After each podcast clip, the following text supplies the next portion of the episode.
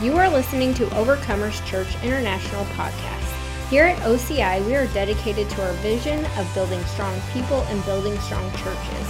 From wherever you are listening, we hope this message leaves you equipped and encouraged.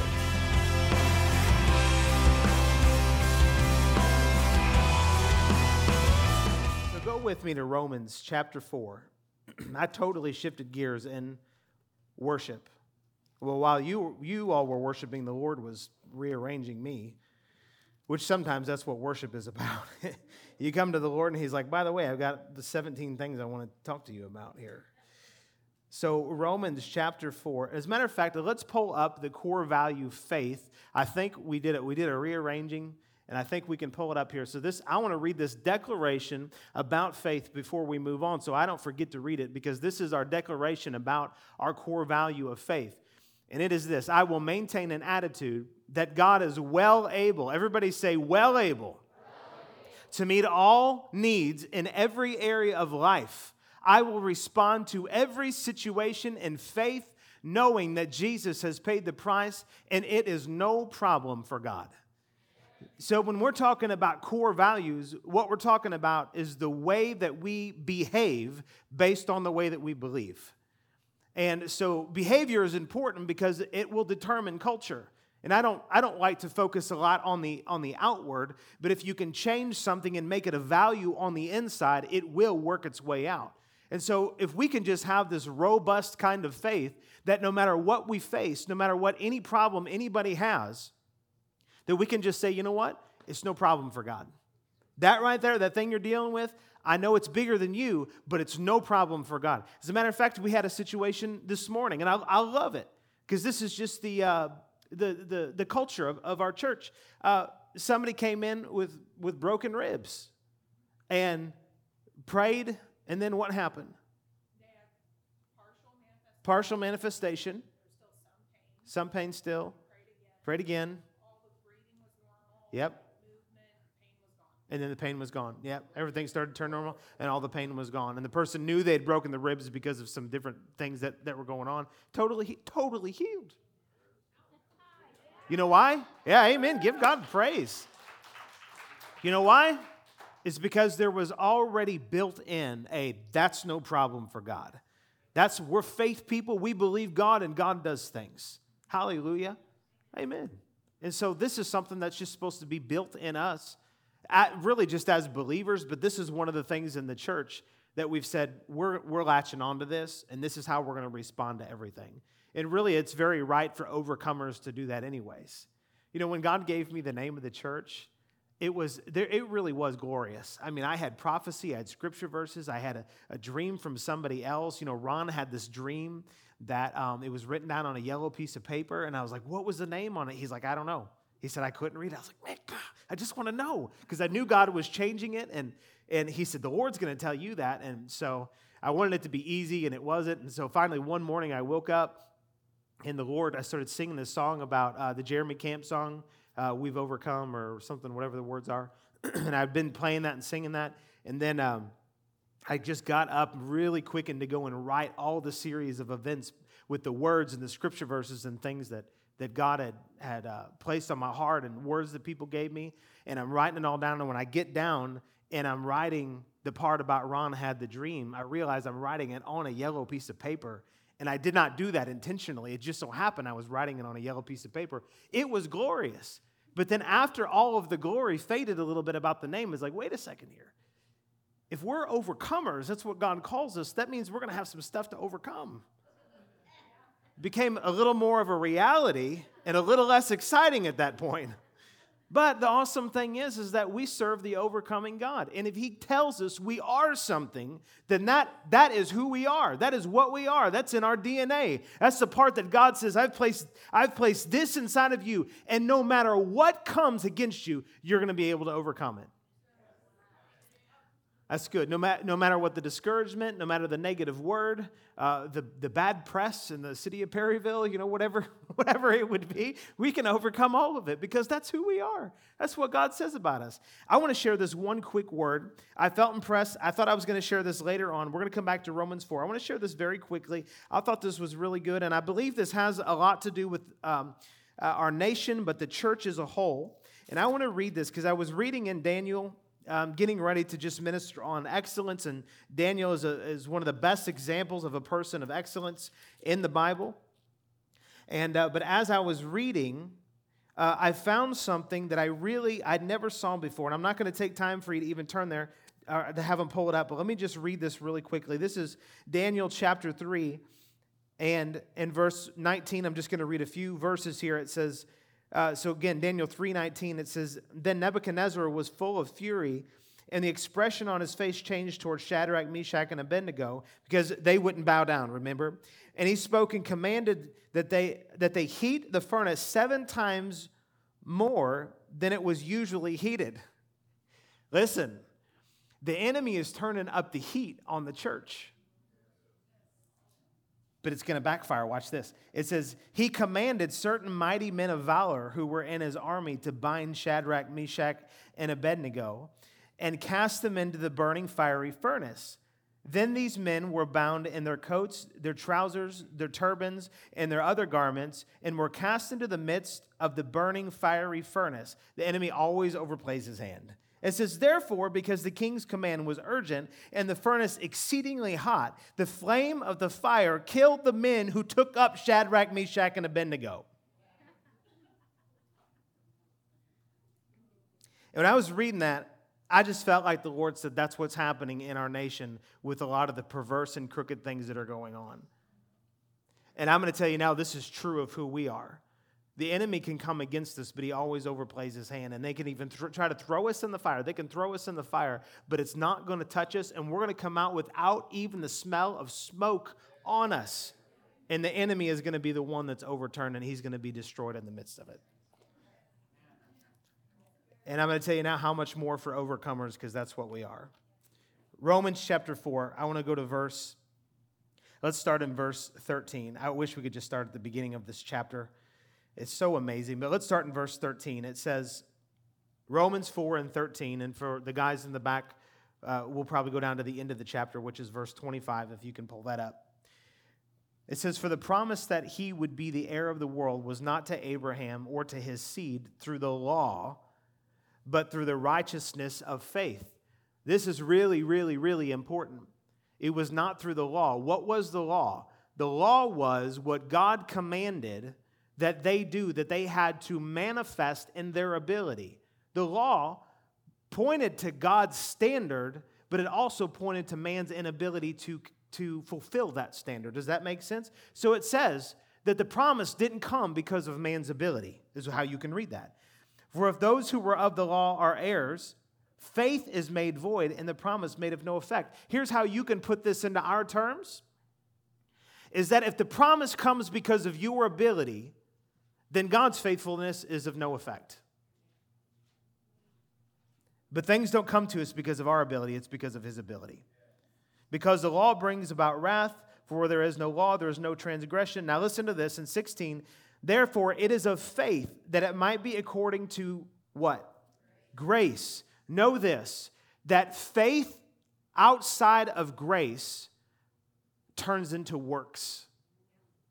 Because if you're believing and hoping and believing and praying and commanding and confessing and standing and praying and fasting, and there's not a real true trust at a heart level in God's ability to see the thing through, then you're going to find yourself frustrated. And ultimately, your trust is in your ability, or I'm just all of us, our trust would be in our ability to be at some level of faith to make it come to pass. When indeed, the thing that really has the power in it is not our faith, but it's God's grace. And our faith is simply a response to God's grace, it's a response to the power of God. I've heard people talk about in times past about like pry bar faith or like this kind of faith. And I know Jesus talks about faith that can move mountains.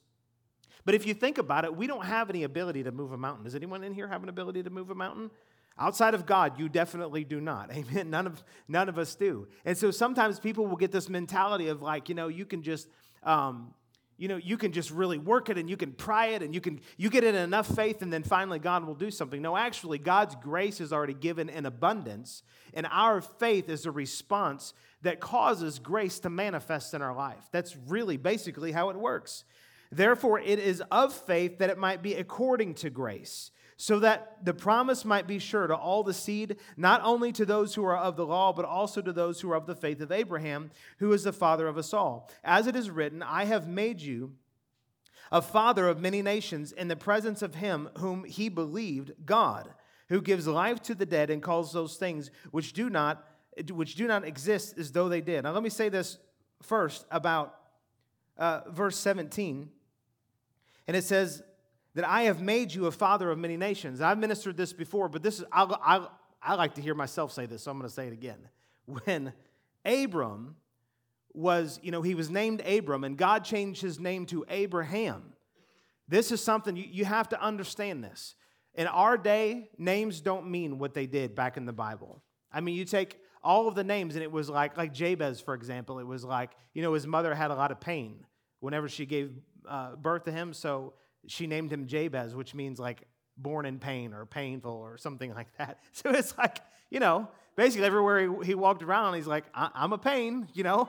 I mean, there was identity attached to their names. So back then, names, I mean, it meant everything. And so when God said, I'm going to change your name to Abraham, it wasn't because he didn't like the name Abram or something. It was because he was wanting him to have a different identity in a different confession come out of his mouth so that he would begin to believe because what you speak eventually you will believe. This is why when you when you learn to change your language eventually it will change what you believe. Eventually your heart will come in line with what you believe even if you don't believe it at first. This is like where you can have a person that they'll tell a lie and they'll know it's a lie but then they'll start telling that lie long enough eventually they, they believe it. I got a couple of people in that I know that are like that. It's like, wait a second, that, that was never true, and it's still not true now, even though you believe it. But if you say something, eventually you will believe it. And so, what God was saying is that you are no longer Abram, you are Abraham. And he was saying that your name is Abraham, and he wasn't saying that you will become that. He said you are that. There might not be any physical proof at the moment Abraham, but I'm telling you, your, no, your name is no longer Abram, but is Abraham, which means the father of many nations. Even though your wife is barren, you're too old to have children, and you're not able to do to, to participate in whatever all the things that went on. You, there's nothing there that has any capacity for you to give birth and be the father of many nations, but yet I'm calling you that anyways. God didn't come and Jesus didn't come, the Holy Spirit wasn't given to us to make uh, difficult things easier. He came to make impossible things possible. So it literally doesn't matter what you're facing. If God's word is in it, then his grace is on it. And if you put faith in that, it will come to pass. This is the exact reason why God changed Abram's name from Abram to Abraham. Because then every time he went around, he wasn't saying Abram, he was saying Abraham. He was saying, My name is Abraham. And he, of course, he had to he had to learn to, to walk in it and step up to it because you're talking about a guy that was supposed to believe God to birth a whole nation out of him and his very old wife. and he tried to pawn her off as his sister on at least two occasions. I don't, I don't, he didn't start off in faith, right? He had to get his way, he had to work his way there. That's why God knew he had to change his language. He had to change what Abraham was speaking because if he hadn't, it never would have come to pass. Because we are, we're either going to uh, be destroyed or we're going to manifest blessing depending on what we speak out of our mouth. So God actually was, he was sneaky. And he, he forced Abraham to say it because he changed his name. And so every time he went somewhere and he said, I'm Abraham, probably in the back of his mind, he's thinking, This is ridiculous. At least to start, I can't even believe I'm saying this. I'm not, I'm not a father of many nations, but God told me to say it, so here we are. I'll say it, God. And there was, you know, some bumps along the way. That's where, you know, Hagar and Ishmael came in. Abraham tried to do it all on his own. And, uh, well, not on his own. He had Hagar there, and it produced something, but he tried to do it out of the arm of the flesh, out of his own strength, not trusting the Lord. And so then it produced something that was a work of the flesh. How many of y'all have ever done something that was a total work of the flesh? It's like God gives you a word, and you're like, yeah! And you move forward, and you're like, wow I really messed that up. All right, let me go let me go back to the word. God, what are you saying and what am I supposed to do and what am I not supposed to do? We've all we've all been there and praise God for his mercy and his grace in those kind of times because we've all been there. But he continued to, to proclaim, and I believe the time period was about 10 years from the time God said, I call you this before the manifestation of Isaac actually came. You can correct me if I'm wrong on my time, but there was a there was a period of time for certain and they were 70, I believe it was 80 and 90 years old or 70 and 90 years old when they got the promise. Who can tell me? every time I preach this, I go, why don't I go look it up? Huh? 75. They were really old. They were too old to have children, whatever it was. So 75, and then I thought she was 10 years younger. Yeah, okay. So they were basically too old to have children, but that, that wasn't a problem for God because He's not interested. When He wants something to come to pass, He's looking for people to cooperate and to simply trust him. He's not looking for people to have all of the goods and all the stuff to make it happen. If he was, he would have picked like, you know, two 20 year olds that were just ready to go. They were, you know, in, in the prime, she's fertile and all that stuff. But he didn't. He picked two people that at that point were, you know, whatever. You fill in all the blanks and, you know, it was impossible. But God said it was possible. And it says listen to this, who gives life to dead, to the dead, and calls those things which do not exist as though they did. Now, here, faith is not this. Faith is not saying that something is so, even though it isn't so, and if you say it long enough, it will become so. There's people that might take this verse and do that to where it's like, I know I'm not healed, but if I will say that I'm healed and I say it long enough, then eventually I will be healed. That's actually not the right perspective on that. Because if you're doing that, it's like, all right, well, I'm healed by the stripes of Jesus. I'm healed, I'm healed, I'm healed. Eventually, if I say it, you know, if I say it long enough, eventually it will become true. No, what is true is what God has said.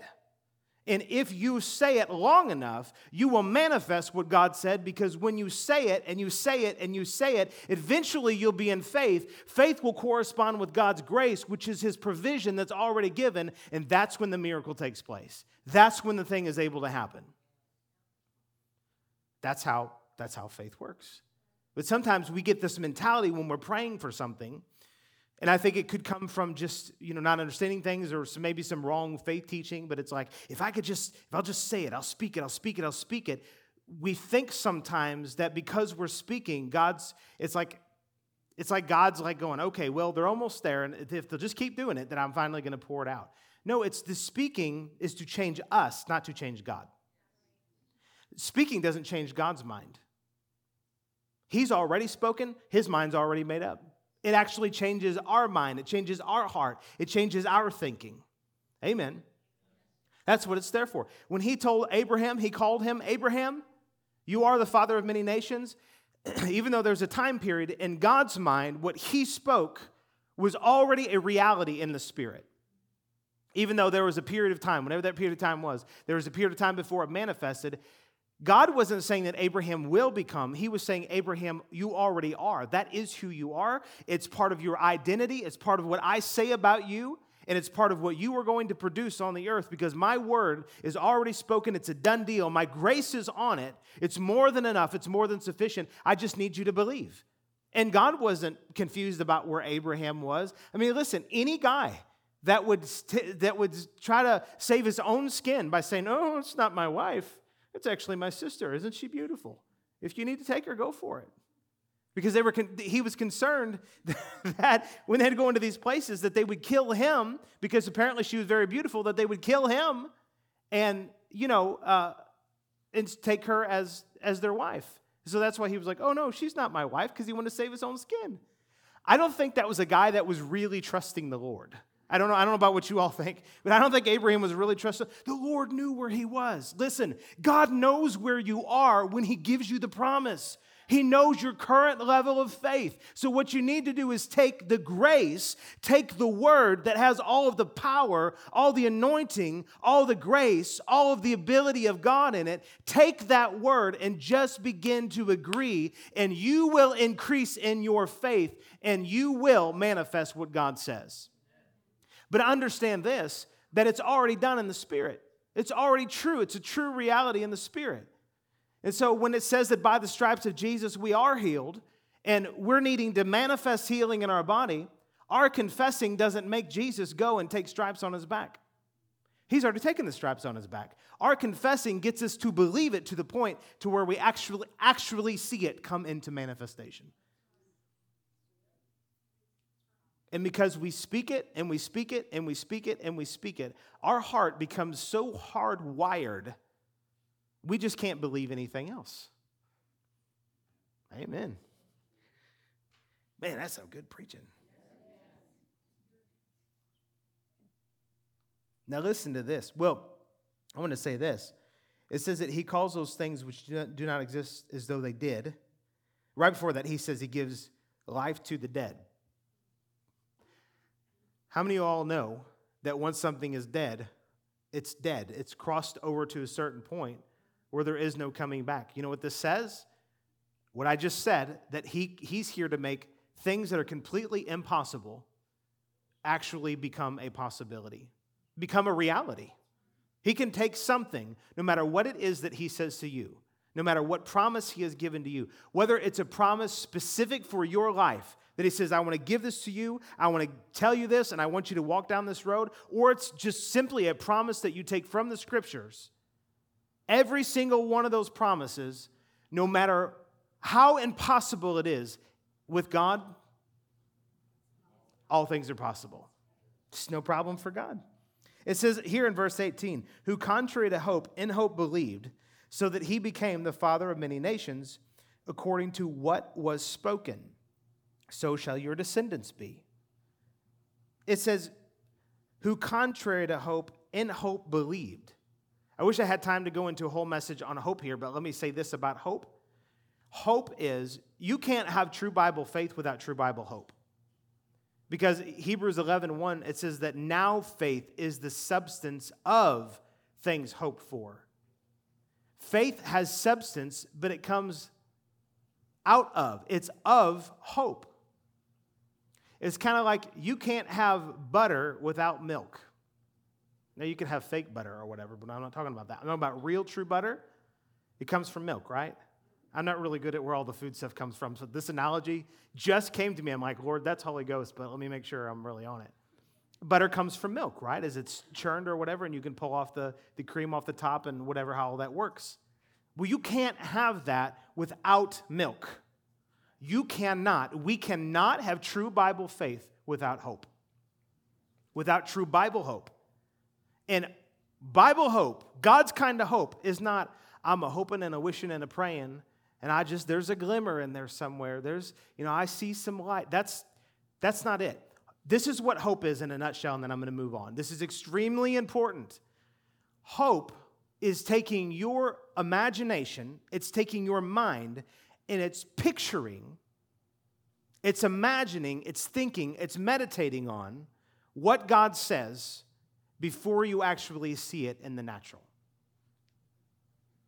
So, for example, if you are believing God for a bill to be paid, and you've got this bill, whatever it is, you know, you can, you can see bills paid through faith. There could be other things that work in there, but you can pay bills through faith. Now, if you're sitting at home and not willing to work or help or do anything like that, I, you know, get off your keister and do something. Amen. There's a right place for work and there's blessing in, in, working. But listen, when you've done all you can do and there's something that you're facing, you can actually pay bills with faith. I've never said that before in my life. That is the truth, though. You can pay bills with faith. You know how? You can go in and imagine, okay, I've got this $10,000 bill. And it could come different ways that God brings the money to you or whatever, but faith is the thing that actually opened up the doors to where the, the blessing was, was released. But you can take that and you can begin to imagine that bill being paid and you think about that debt being erased and you just meditate on it and think about it and think about the blessing of God. Think about maybe people would come and gift you with something. Maybe God would give you a job supernaturally and to where boom, you just made a bunch of money really quick. Maybe it would be that that you know you, you gained an inheritance that you didn't even know and it was blocked supernaturally and it just got released. But you begin to imagine this thing and you imagine it enough, now all of a sudden, because your imagination is intact, because listen, God doesn't work outside of what He's given us, He's given us an imagination. The devil uses our imagination, God uses our imagination. That's why He gave it to us. And so, because you've got all this built up of like, wow, God could do this thing, now faith has something to pull from. Because otherwise, what most people do with, with faith, with believing, is they're like, I confess and I believe. And then what's going on in their mind is like, oh, I don't, I don't know how this bill's going to get paid. I just know. Well, it's really a, like a false faith.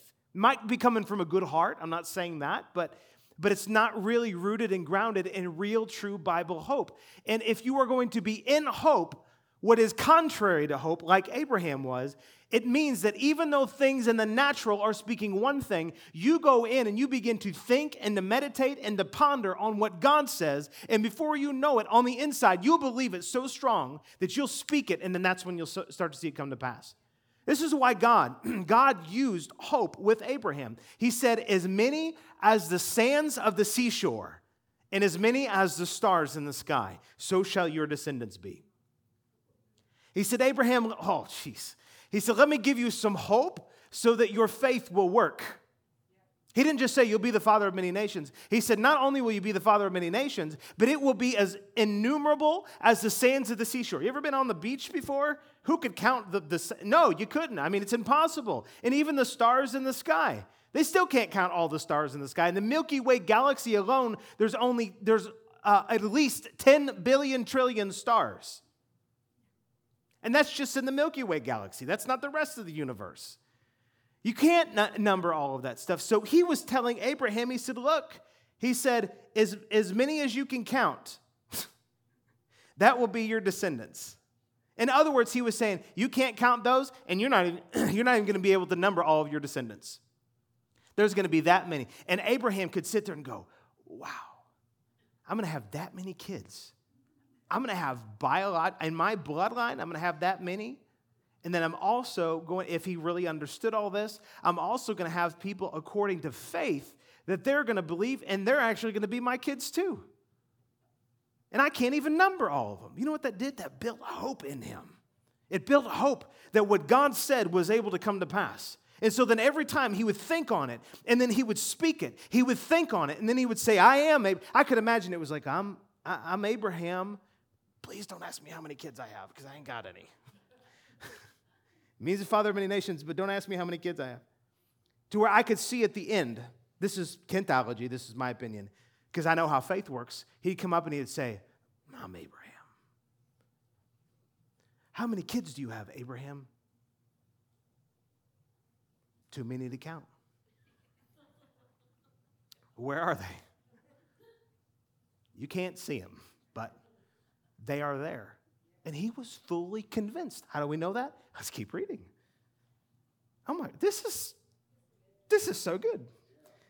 it says, and not being weak. Now, actually, can we pull up verse 19 up there? Is that possible to pull up verse 19? now, I'm going to tell you this. Excuse me. We have a drink of water or something somewhere? thank you. We still say thank you at home and everything. we still love each other. I'm easy to love. Okay, so this this comma is actually, and I believe is in the wrong place. You understand that chapter, verse, punctuation was put in there just to make it readable. But I believe this is this is in the wrong place. Let me show you. And it says, and not, this is how it's read currently. And not being weak in faith, he did not consider his own body. I believe it should be this way. And not being weak, comma, in faith, he did not consider his own body because it requires being in faith, and I'll say being in hope as well. it requires being in faith to not consider your natural circumstance. And not being weak, comma, in faith, he did not consider his own body. If you are looking at something, if God has spoken something to you, here's the deal about God He's not really interested in having us do something that is within our ability.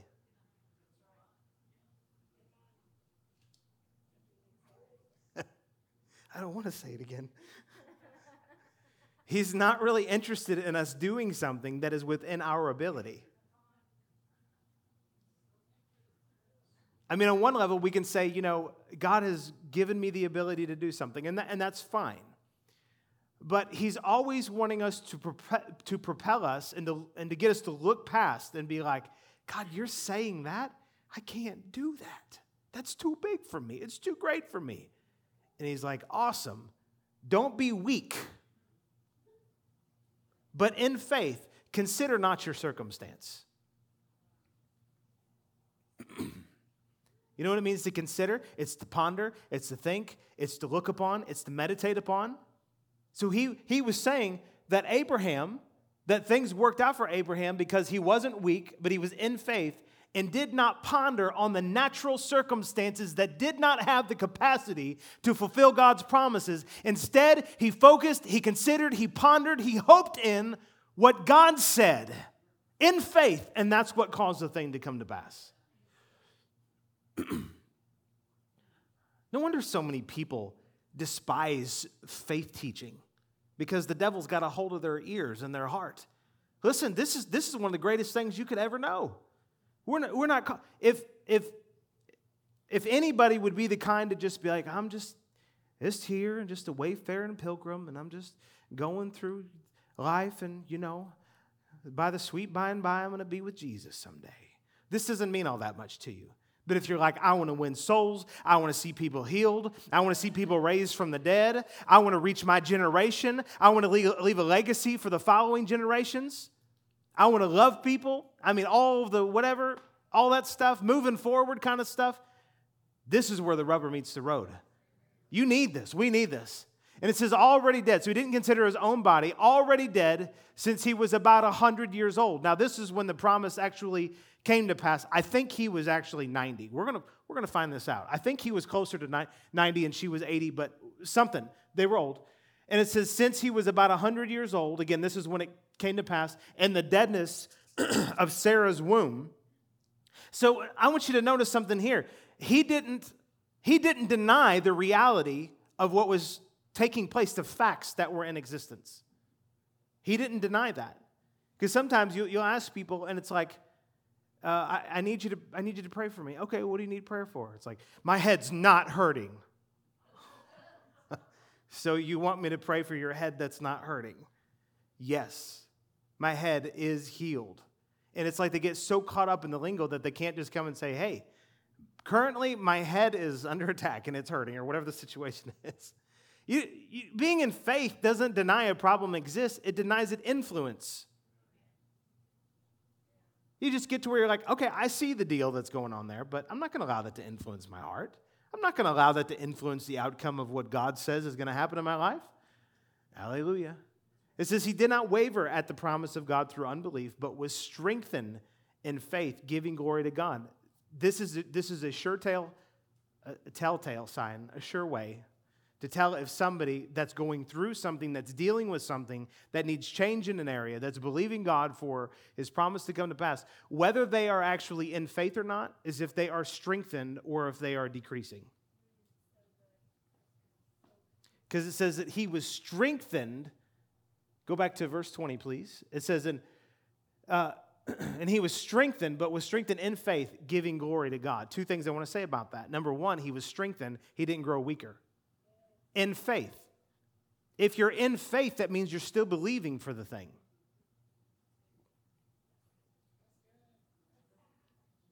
But if you're really, truly in faith, you're going to be strengthened. Because we could be, be like, you know, well, how's, how's the situation coming? Oh, still believe in God. And it's like, no, you ain't. You're not. You're not believing God. You're grumbling, you're complaining, you're whining, you're upset, you're fearful, you're dreadful, all of that stuff. And I wouldn't necessarily, well, I might say it to some people like that. Be like, no, you're not, because they just they can handle it maybe.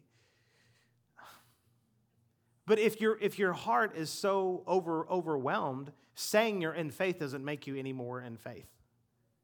It has to be a reality check. Like, you know what? I'm actually really not trusting the Lord right now. And the key, the key to getting in faith, whenever you are needing something to come to pass, whenever you're needing to move forward, because some things you have control over the time, some things you don't have control over the time. It's proper to have, it's right to have proper discernment in those things. You know, if you're dealing with a, with a physical problem, don't be like, well, Jesus will heal me in his time. No, no, he wants you healed now. Amen. But then there's some things like you can't microwave a ministry. You know, you can't microwave your finances. You can't just make it happen overnight. Some of those things, you know, can take time. And so you have to remain in faith until you see it come to pass. And if you're believing for something, a physical thing, and it's taken, taken a while or whatever, well, don't be discouraged by that, but, you know, just keep pressing forward. There's no problem. But it says that he was strengthened in faith, giving glory to God. You know how he remained in faith and was stronger and not weaker is that he gave glory to God. When we give glory to God, we are magnifying the solution, and we, at least in our hearts, and we are shrinking the problem. You ever take a pair of binoculars? And you, if you look through the little end, I think is the way it is, then what you're looking at actually appears larger. If you turn them around the other way and you look through the big end, then what you're looking at actually appears smaller. You know what you need to do? You need to look at the Lord and you need to look at your situations through the right way. You need to demagnify the problem, demagnify what factually is taking place that is a hindrance, but then you need to turn the binoculars and look at God and say, you know what? You're the only thing in my scope of vision. Because, truth be told, you are the only thing that can make this promise come to pass in my life. I don't have the ability, so I'm going to quit worrying about it. I'm going to quit fretting over it. I'm going to quit trying to do it on my own strength, and I'm just going to trust you, Lord. And you know what will happen is you'll get strong that way. You, even before you see it come to pass, you'll be so strong.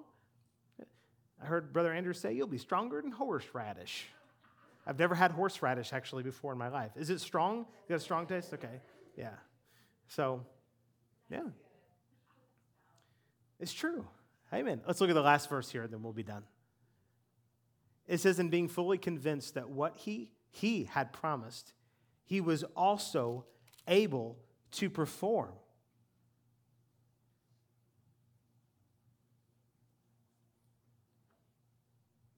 Actually, now go back to verse 21.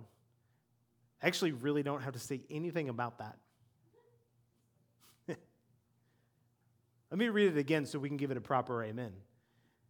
Actually, let's read it all together on the count of three. One, two, three. And being fully convinced that what he had promised, he was also able to perform. Read it again. And being fully convinced that what he had promised, he was also able to perform. One more time. And being fully convinced that what he had promised, he was also able to perform. We're going to do it one more time with a strong emphasis on the he's. And being fully convinced that what he had promised, he was also able to perform. Hallelujah. Being fully convinced some translations say fully persuaded. Well, if you are fully convinced or fully, fully persuaded, it means that there is no room, there's not even any space for unbelief or doubt or fear or worry or anything in there. And th- here's proof. Here's proof, and, and many of you will be able to relate to this in here. Here is proof that this is possible. Were any of you ever at a point in your life, just after you got saved, that you were because you didn't know the word and you just maybe didn't know the Lord too well yet, that you were concerned about your salvation still after you got saved. You didn't understand the blessed assurance part of it, right? Anybody, anybody in here that you were at that, let me just see show of hands, that you were at that point, you're like, oh God, I messed up. Am I really saved? Probably most everybody in here. Now, let me ask you this Have you come to a place that even when you do mess up, even when you blow it, you think wrong thoughts, you do whatever happens, that your assurance of your salvation is not shaken? Let me just see a show of hands. You know why that is? is because you have taken the truth of what God's salvation has provided for you and you have established it so strong in your heart. There is no room, there's not any room other than to be fully convinced. You are fully convinced, so there's no room for doubt or unbelief. The exact same thing can happen if we will apply. It can happen for anything that God has promised. We can believe it that strong. Man, that's awesome. We did that with um, the word that Liz talked about here that God gave us that He said, We haven't called you here to fail. I mean, when they tell you you don't have a job anymore, and they take everything away for seven years or uh, six years that you had worked for with the Lord and believed for, and all of a sudden it's stripped away at a moment's notice. You know what we went back to? First of all, I started singing the song, which is why good Christian word based music is so important. I started singing. I walked right in here and I said, God is my refuge and my strength, a present help in time of need. He is my fortress, my deliverer, my father, my friend indeed. It's immediately what came out of me. You know, the next thing is I said, What was the promise again? he hasn't called us here to fail. That was the next, I was like, all of a sudden it left me. He has not called us here to fail. God told us that when we first moved here. I haven't called you here to fail. Don't forget that. I haven't called you here to fail. And then the next thing I did was I called Ron because he wasn't there at that moment. He was, he was working, and I got ambushed anyways, so demonic. And he said, Well, we'll just start over. I said, All right, we'll start over. And praise God, 10 days later, God restored everything back to us, anyways. But if you ever want to know why I, I, I keep him really close to me, that's the reason I keep him really close to me. The Lord and Ron both. When you walk, trust is built through relationships. And when you walk through people and they're able to just, they remove all the politics out of things and they just stand in faith and for what's true, you can walk with people like that. You can stand with people like that. Amen. Hallelujah. But we're overcomers. We are faith people. And we're going to fulfill everything that God told us we're going to fulfill. It doesn't matter what any current cir- circumstance could ever look like, whether you're talking about this church, you're talking about your personal life, which is this church because we are a family. Amen. We're part of a body of believers. If you're hurt and bleeding, it affects the rest of the body. It's the truth. Amen. And uh, so, whatever it is, we're just going to keep moving forward. God's good, He's amazing. Hallelujah. If God is changing your life through this ministry, join us in reaching others by partnering with us today.